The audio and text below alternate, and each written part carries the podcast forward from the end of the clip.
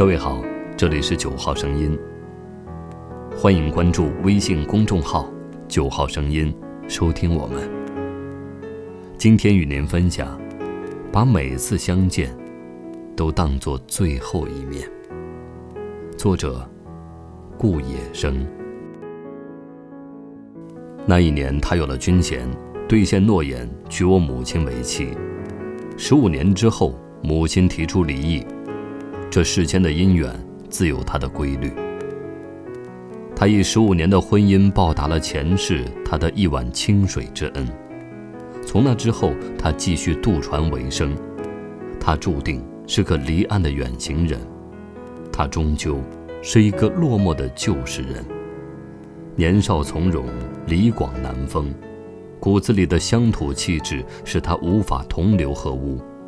加之中年遭遇事业低潮。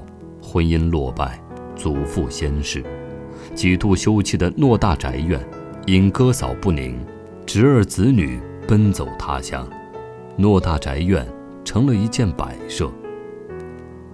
五十知天命，他无心仕途，生存之间是进亦难，退亦难。这种忧愁促使他走向江河，终日垂钓听风。一纸婚书敌不过岁月蹉跎，两相厌倦。外婆与母亲都是黛玉的命，这辈子都将感情看得太重，太执着。所谓情深不寿，他们无一不落入命运的镣铐。听说不少爱情，想劝人勇敢的去爱，爱，并没有这么多缘由。想想劝说的本身，是不是不经意陷入攀缘执着呢？有时候畏惧说爱，既理解众生所理解的爱不可得，因爱而苦，却偏偏执迷不悟。真正意义的爱，与我们的思维和行动并不一致。在劝说的时候，很难设身处地地为当事人考虑，又如法地。两全其美。宗萨仁波切说，在我们证悟之前，我们所有的爱都是基于自我，或者说，我们所有的爱都需要回馈。自我一直没有安全感，他非常缺乏存在感，为此，他需要不断的通过他人、外境来摄取存在感。为此，我们建立家庭、学校。政府、医院、养老院以及各种社会组织，以获取各种不同时期所需的安全感。假如你付出十块钱的爱，那么你是否要求对方至少付出八块钱的爱？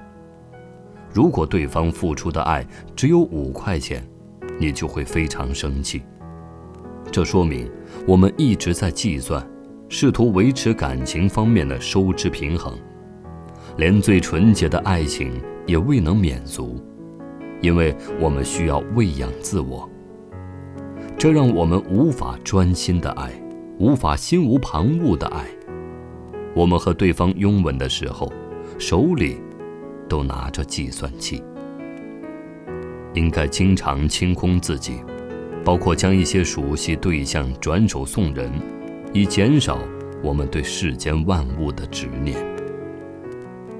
生命就像杯子，若永远是满盈的状态，杯子的水自然会发臭。要经常清洗杯子，并倒入清洁的水。这段时日，生活跌宕起伏，像一台过滤器，许多纠缠不清的纷杂都被一一滤洗干净。最终，那杯隔夜凉透的茶，要换新的了。深夜，大风呼啸，因吹灯灭烛，却了无睡意，想来终是不舍，执念尤重，念多少经文也枉费。也罢，因缘聚散聚灭，瞬间而已，而你，仅剩此刻。当我还未说出口，此刻已经成为过去式，一个无关紧要的碎片。或许真正的此刻并不存在，它只是过去与尚未到来之际的刹那。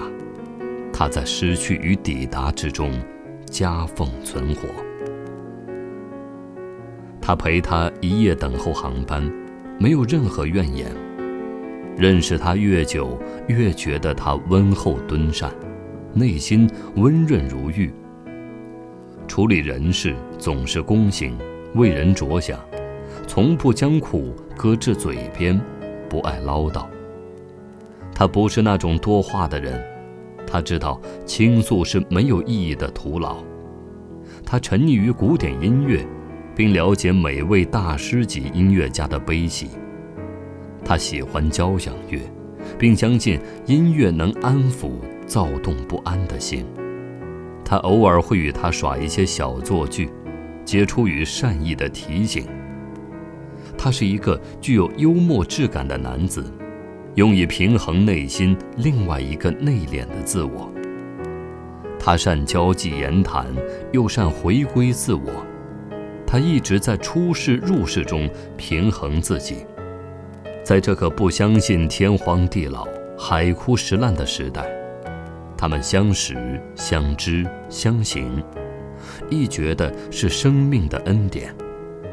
他们在安检口分手，没有拥抱，没有眷恋，没有太多言辞，随即各自走向黎明。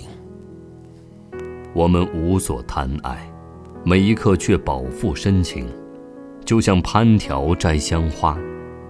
花的过往与未来皆不重要，而此刻凝望它的绽放，值得为此布下棋局，摆一壶酒，等花落尽的蜿蜒小路，酣畅而眠。多年后，他与她坐在酒吧里，谁也没有饮酒，只是吃茶。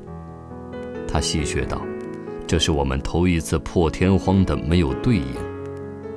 酒精浓烈，迷乱心性，醉态百出，不如茶来得清冽。茶中有一种克制成分，彼此都留有余地。我倾向日本茶道里的和静清寂。人与人之间也应有空隙和留白。这世间。”有情者未必有缘，有缘者未必有情。大多数人有缘同船渡，却答案各自归。能与你共赴一场花事的人，无论如何都要珍惜。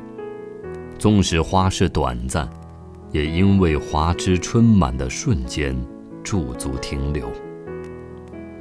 河流从不说浪漫的词语，山川。也没请媒婆说辞，天空从不为他们劳心费力张罗婚事。